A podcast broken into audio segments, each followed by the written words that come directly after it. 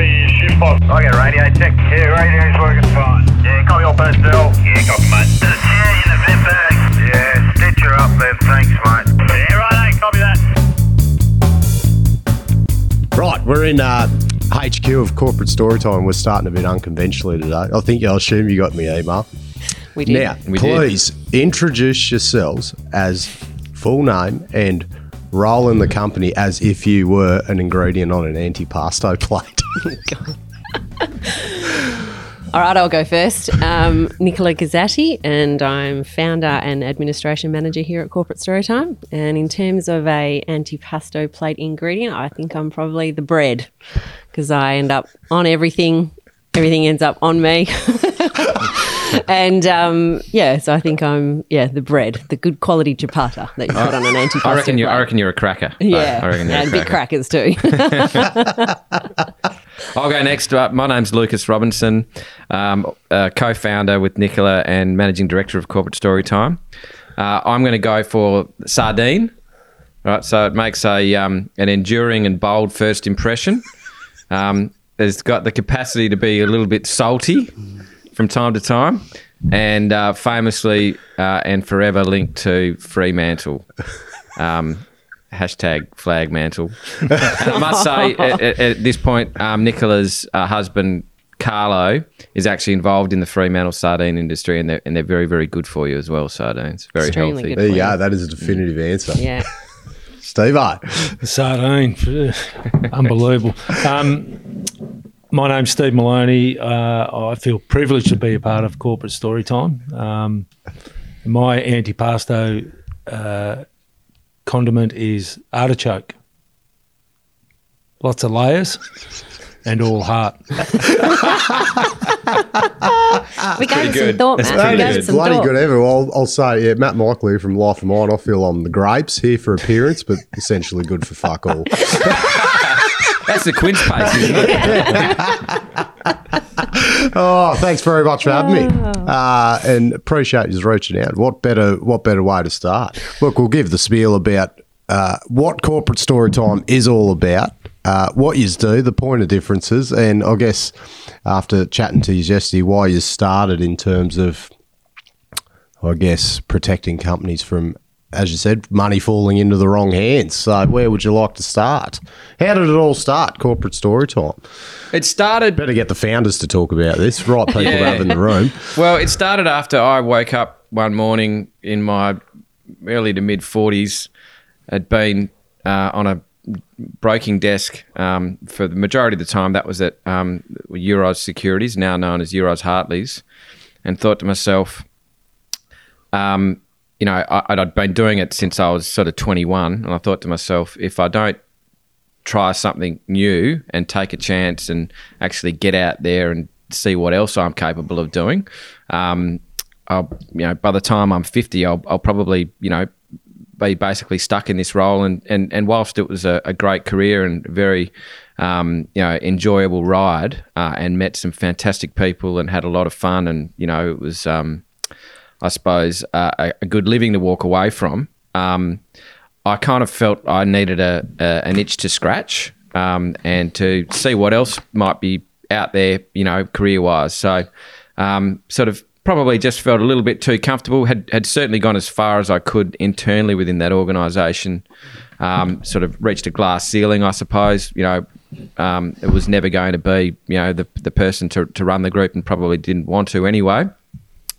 So I looked around and sort of thought, what else can I do to sort of transfer these skills um, that I've sort of developed trying to promote and persuade investors to have a look at small to medium sized public companies, ASX listed companies, which is what, you know, Euroz's um, sweet spot, you know, was and still is. Um, and sort of had a look at the IR space. Um, there, it's a it's a still a cottage industry really.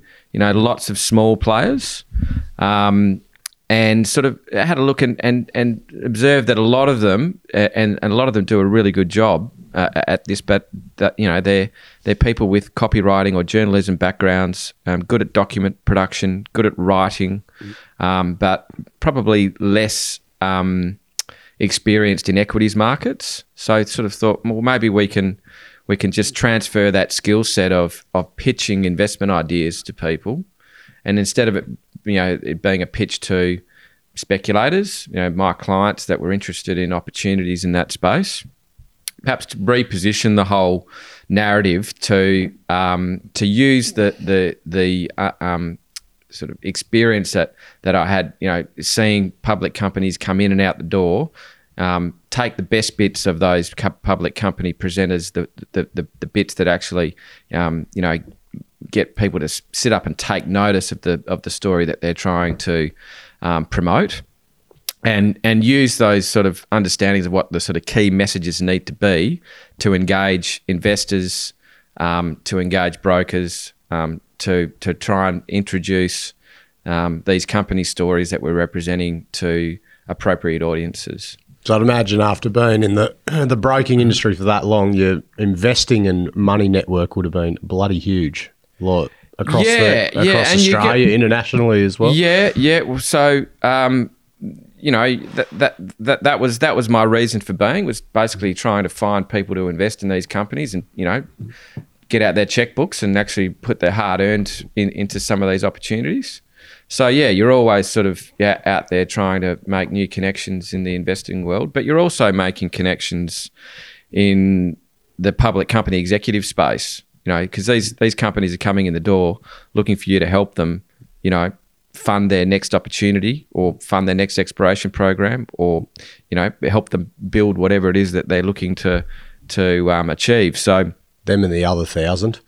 yeah, yeah.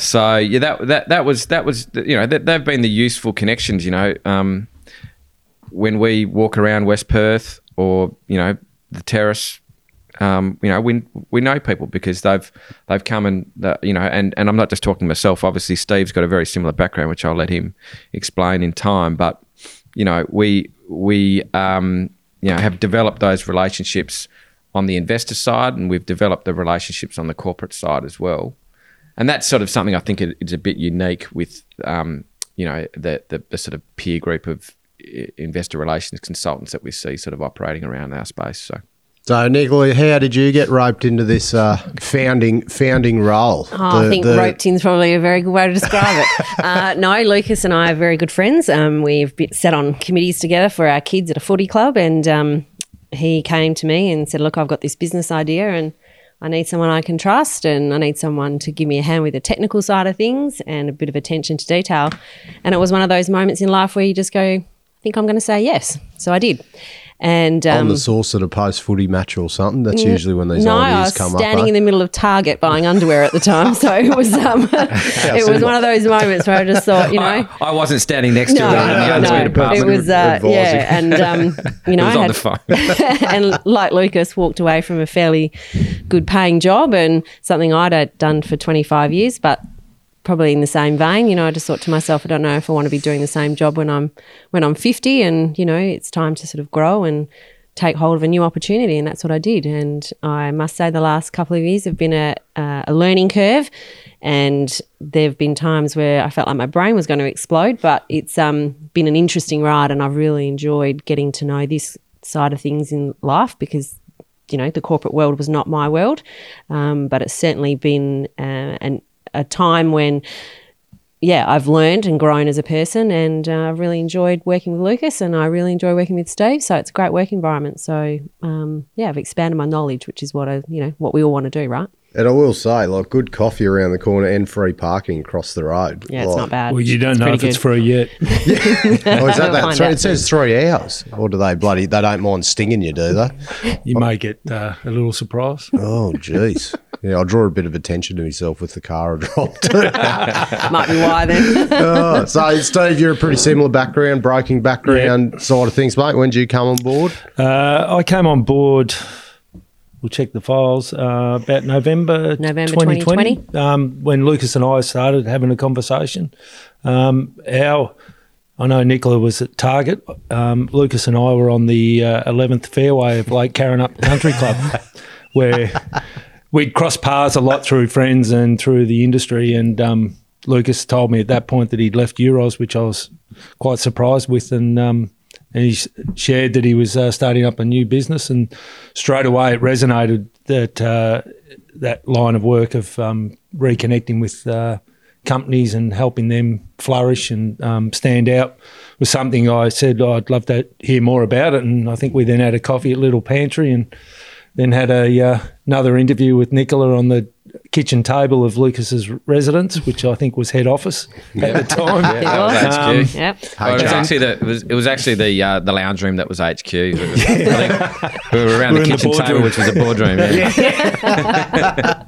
But um, meeting them both, it, it just sort of uh, resonated with my values and um, being involved in something that I could see was going to be bigger and adding value uh, really drew me to it. And yeah, it was a lot of different feelings starting up a or being involved in a small business where I've come from a large organisation, being Macquarie Bank, where it was 20 years of um, you know, a, a lot of great experiences, made a lot of great friends and so forth, and uh, but totally different, totally different. So I'm very much a value based person and love friendships and love people, but love seeing the underlying, you know, people flourish in companies, and through our experiences, we've seen lots of companies do really well, and it's always underpinned by a strong leadership or strong business model and so forth. But then seeing some what thought were really great companies not perform that well because of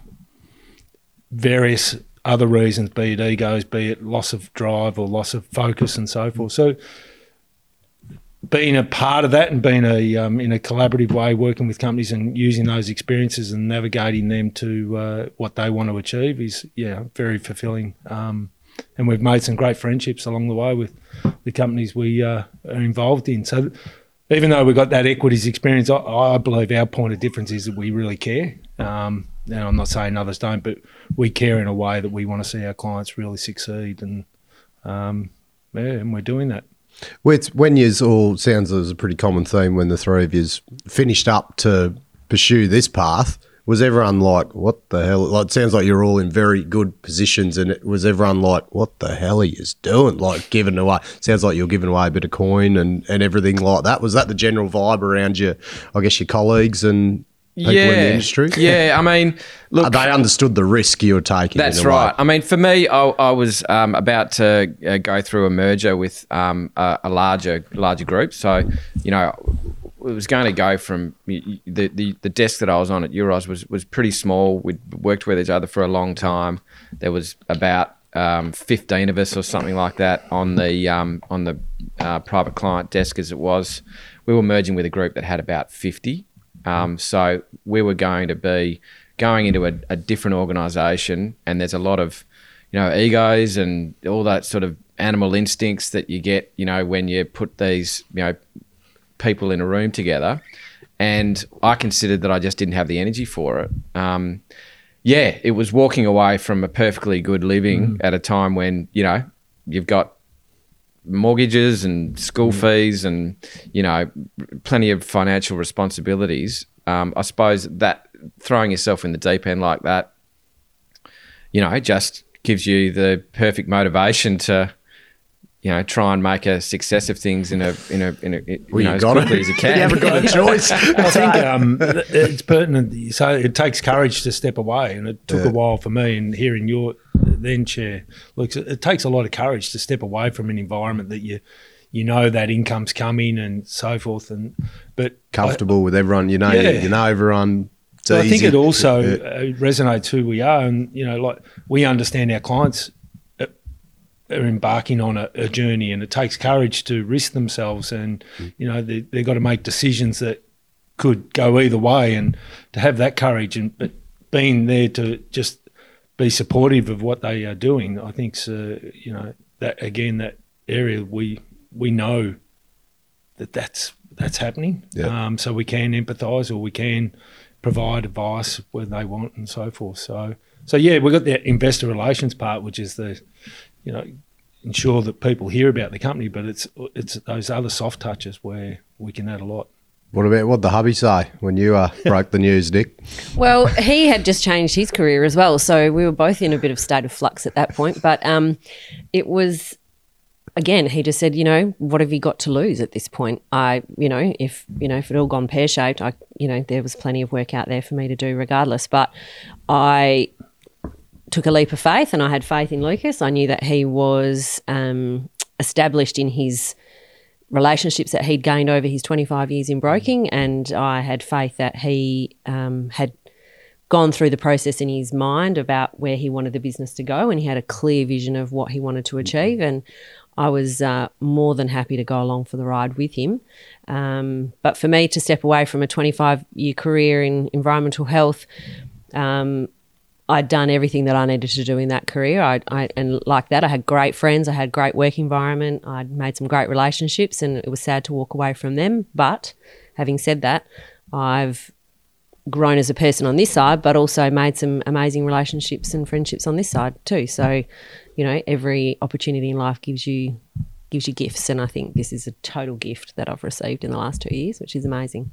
And, and what did the landscape look like that you were looking to enter into the, the investor relations side of things? Was it a, a, saturated environment? Was there opportunities for a new player to come in? How did how I did think, that look? I think we've been incredibly lucky. I mean, it's it, like I said before. I, I consider it to be a cottage industry, and that is there's lots of small fractured sort of groups. When I say fractured, there's small groups um, doing similar sort of things slightly sort of you know bespoke models so which make the- you know and and staffed by people with slightly different skill sets but there, there's not that sort of 10 ton gorilla sort of you know really big outfit that you, you, you you butt heads against that's just got all of the financial and um, market sort of power um, so I think that there was always um, an, you know an opportunity for a niche player to come in and establish a foothold.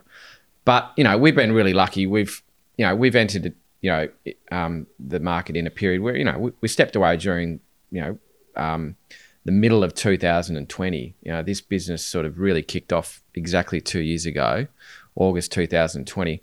You know we were just Smack coming out of lockdown, COVID. smack Yeah. bang in the middle of COVID. We really had no idea where financial markets were headed. As it turns out, you know, there's probably, you know, it's probably an unprecedented period of growth in the number of small ASX listed companies that have been popping up, you know, but certainly over the course of 2021, there was, you know, it felt like there was dozens coming, you know, coming to market and IPOing, you know, every month. So, you know, there's been lots of new companies created. There's been, you know, all of these companies want to get their stories heard above the white noise, which is getting harder and harder as you know, as there's you know more companies populating the space. So we've been incredibly lucky that those companies have had access to capital, and because there's more of them, there's more there's more to go around the the competitive landscape in terms of you know sharing our clients and not cutting each other's throats to win the work off one another.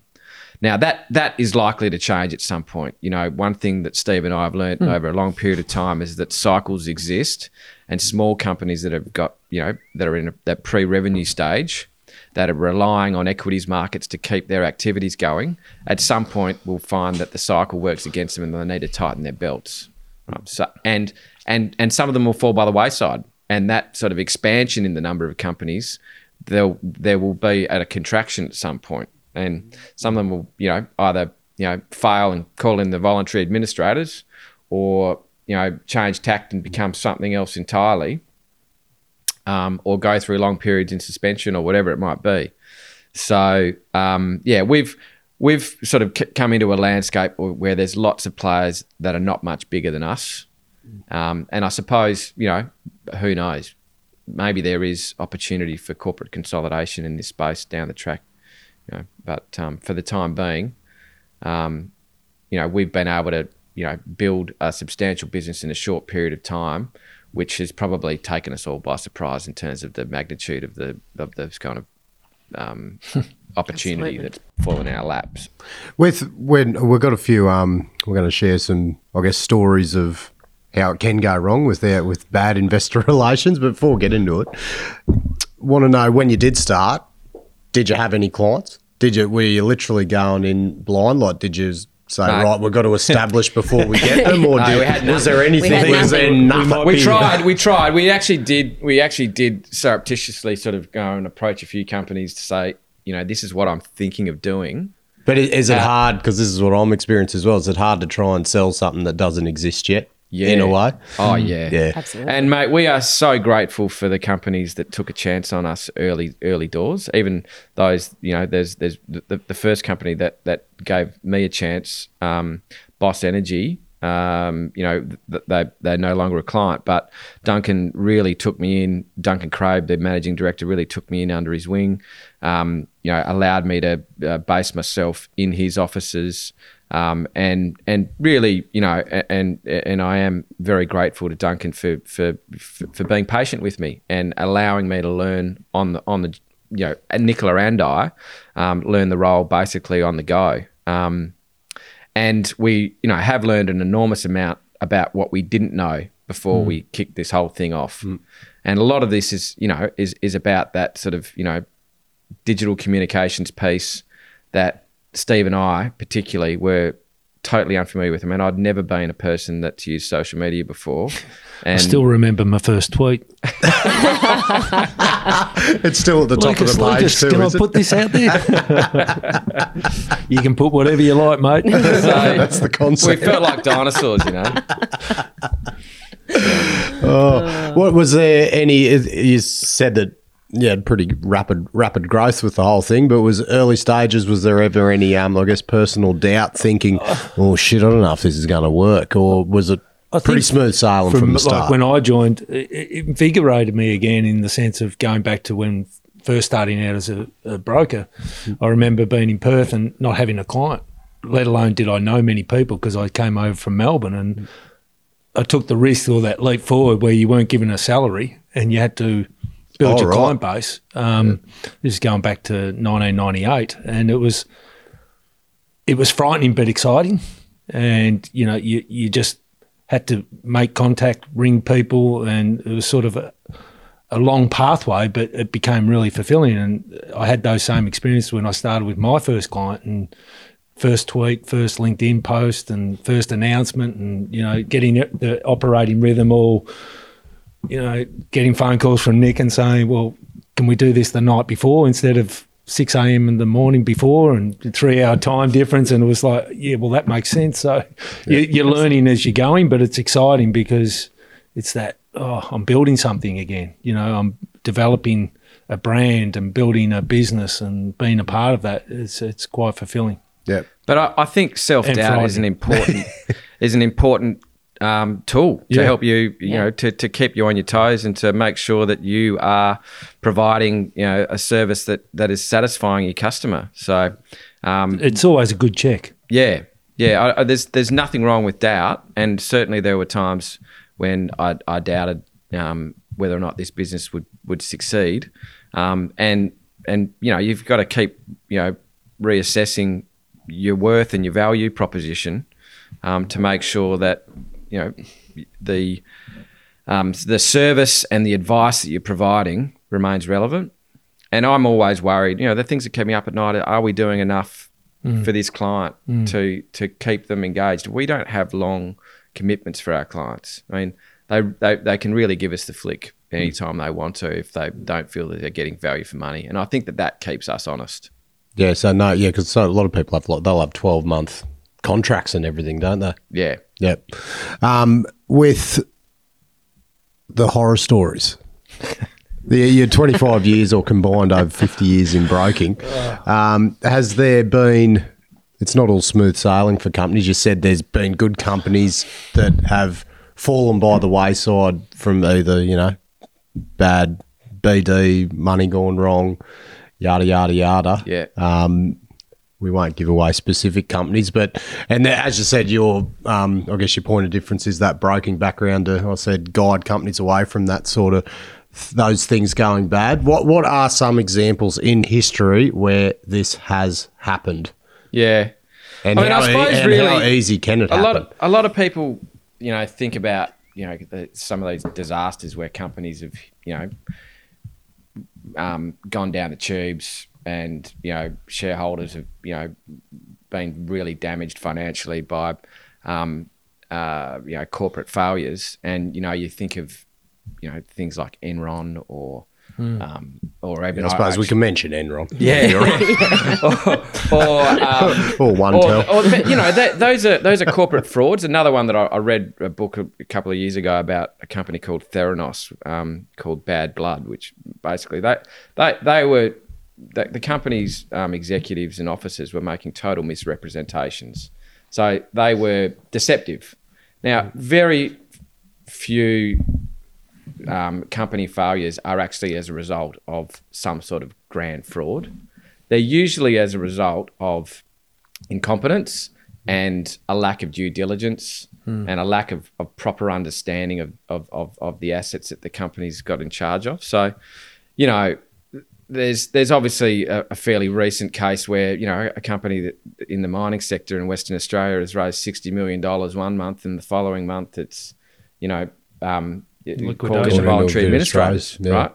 That that's that's that's what happened. Um, uh, and you know we don't need to necessarily mention the company, but it's on the Everyone record. knows who they are. Yeah, yeah. so I mean, the, the the, the the people that have invested in those in, in that company either have been poorly advised or haven't done their own homework, and um, you know, the the reality is is if if the um, the people that are involved in that investment side have properly done the work to do the due diligence to assess whether or not this is an appropriate thing to be, you know, backing up the truck and you know tipping sixty million bucks into. That if they if they've properly done the due diligence, they, they probably would have walked and and that's really what it comes down to.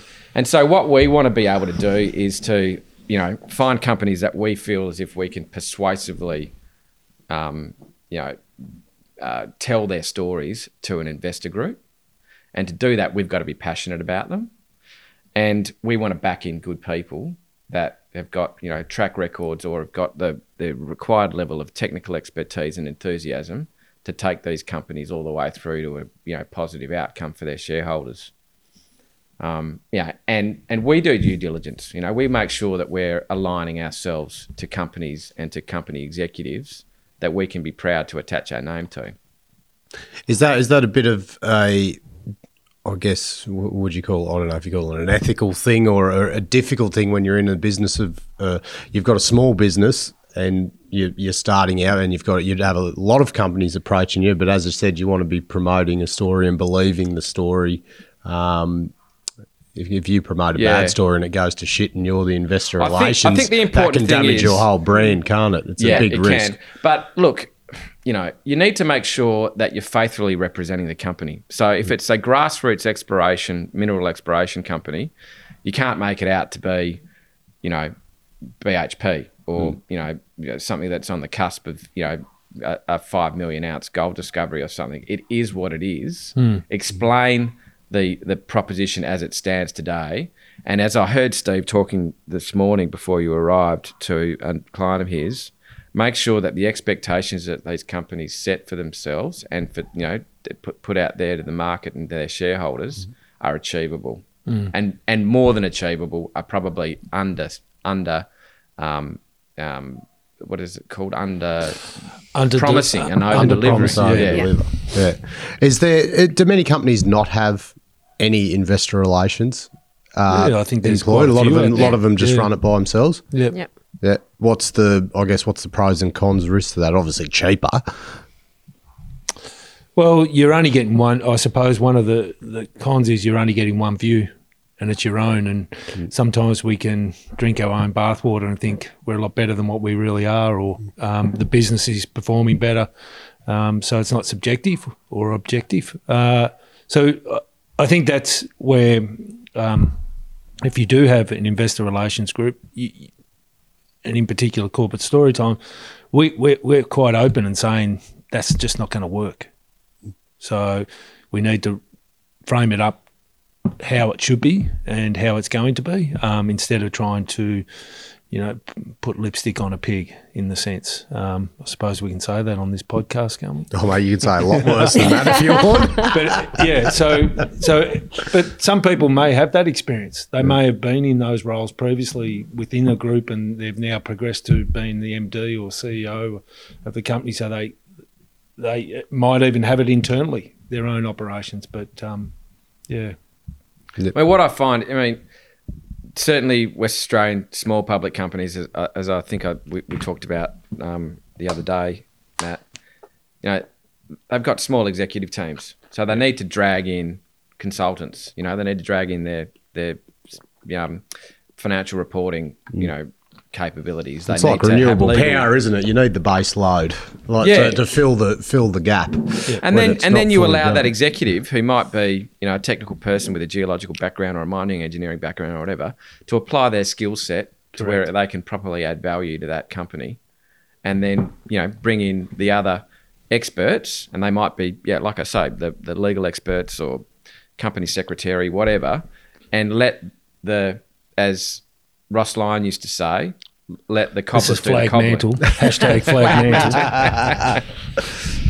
um, but it's also, you talk about horror stories. Some of the horror stories have been where the leader or the CEO has wanted to do everything and not allow those other people to bring their skill sets to contribute to the overall uh, objective um, of the company. And once they get controlling, it can lead to you know some disastrous outcomes. Yeah, is that and like does do investor relations teams advise on leadership styles as, as well, or is it more that's that's dipping you oh, getting Oh, look, a bit too I nosy suppose into it, it? it, it probably is getting too nosy, but it depends on the relationship you've got. I know with some of my clients, I catch up with them weekly, and they may find I'm a, a sounding board that they can share some challenges. Like the question was before, what keeps you awake at night? Is always a great question to ask companies you know, or the management, and so I don't want to hear all the good stuff, but what's what keeps you awake? What's your challenges? And for them to be able to talk to someone, I find that's a great attribute that we we can do Yeah, offer. I think I think um, you know Steve and I are having a bit of grey hair and, and being around. You know, we Looking We have- experienced. Hopefully, there's no videos, Lucas, so we don't have to talk about hair. yeah, that's right. Yeah, mercifully, this was only an audio recording. Um, yeah, I mean, look, we and we do actually write it into our proposals. Like we're, we're we're there for strategic advice. You know, so far as we can provide it, given our experiences corporately. yeah, So we're not, we, we don't, um, it, that, we don't get involved in capital raisings or transactions or anything like that. But if people want to know our honest opinion about, you know, what can be improved with this company, and it's not necessarily, you know, um, compartmentalised to the IR piece, we're happy to provide our our views, you know, however they may be received. So Nick, uh, Suggest the changes. yeah, yeah, yeah. Nick with I was going to actually call you the bread, but I will call you the Ciabatta, ciabatta, yeah. How have you seen the? I guess the benefit of the whole social media landscape, podcast, everything, because you, you're having a dabble in everything, and this We your cup of tea. Is this um, That side of whether things. it's a cup of tea or they said you've got to sort this shit out? How have you seen the? I guess the power of all that with what you're trying to do with spreading stories and everything. Has it been beneficial to date, or are you scratching the surface? Yeah, look, and Lucas and I talk about it with clients quite often, and a lot of the, I suppose, CEOs, MDs may be a technical background, so they may not see the value in social media, but you know, it is a way for retail investors to engage with companies. So we attempt to keep their news flow constant. So, you know, if someone's engaging with a company, that they see their news flow coming through regularly. Um, and we try and make it as engaging as possible. So, you know, for us, it's we try and be a bit more bespoke, I guess, with our social media in that it's created, you know, for our companies individually. We don't sort of, you know, all of them have a corporate storytime feel, but they are created, you know, individually for our companies. And I think you know, in the world that we live in today, it's a way of communication. And mm. The the generation that's coming through now, that's how they communicate through their social media. And whether it be through Twitter, you know, um, Instagram even, or Facebook for the oldies, um, it's a way of getting that information out there promptly, effectively. And, you know, it's a, a good way of putting out a story um, in a succinct manner. Um, you know, we'll create a, a Q&A video for a client and it's a good way of putting a face to a name that sits on the bottom of the announcement. Um, in another way, they may not be able to engage with an MD, you know, might not be able to get them on the phone, but they've got them visually and their questions are answered. Isn't it funny to think that this stuff didn't exist 10 years ago? It's like, how did, 20 years ago, how, how did everyone operate in this? Well, I'm sure, just- as you said, I'm sure everyone operated just fine, but it must have been a lot different to, you know, get your Well, the Steve would remember- get a business name out there. Yeah. Steve would remember when there was someone that actually had to run the company announcement. Hmm. You know, the the physical Physi- copy, yeah. printed copy, down to the stock exchange. Really? for Yeah. it to be lodged. Yeah. I remember my first job in 1987 at JB Were in Melbourne, and I was only recruited because I was pretty quick. and my job in the mornings was to run the research before the market opened at 10 a.m. So we had to get it to every, all the um, funds that um, clients um, that were entitled to get the research because of the amount of brokerage they wrote. We would be me, myself, um, uh, a friend, the Birdman, Yeah. and uh, another mate, um, Chris McCullough and Dan Drafrida, we would run the streets of Melbourne.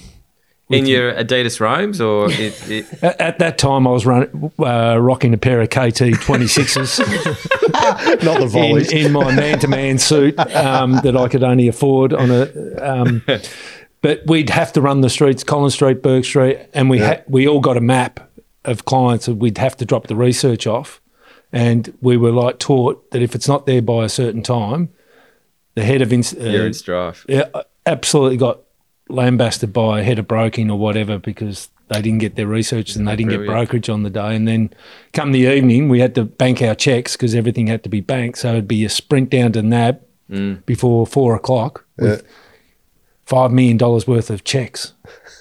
And you're just sprinting. It's not the most efficient way to do business, is it? And now, Looking at it now. though. anyone can get research from anyone. You know, it's no longer the commodity that it once was. It was, and this was printed, stapled, Yeah.